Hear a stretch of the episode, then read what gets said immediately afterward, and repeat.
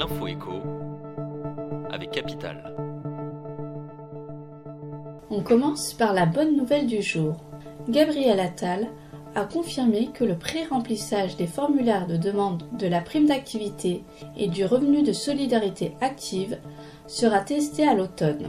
Si l'expérimentation s'avère concluante, l'exécutif prévoit de généraliser la mesure d'ici à 2025, a précisé le Premier ministre. Les allocataires verront ainsi leur démarche enfin simplifiée. On enchaîne avec le chiffre du jour.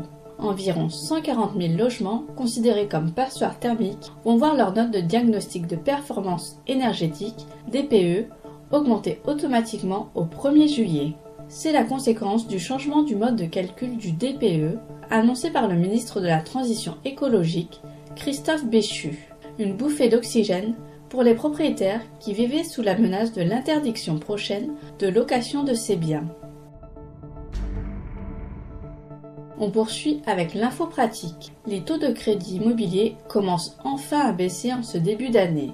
Résultat, les emprunteurs voient leur capacité d'emprunt augmenter en février.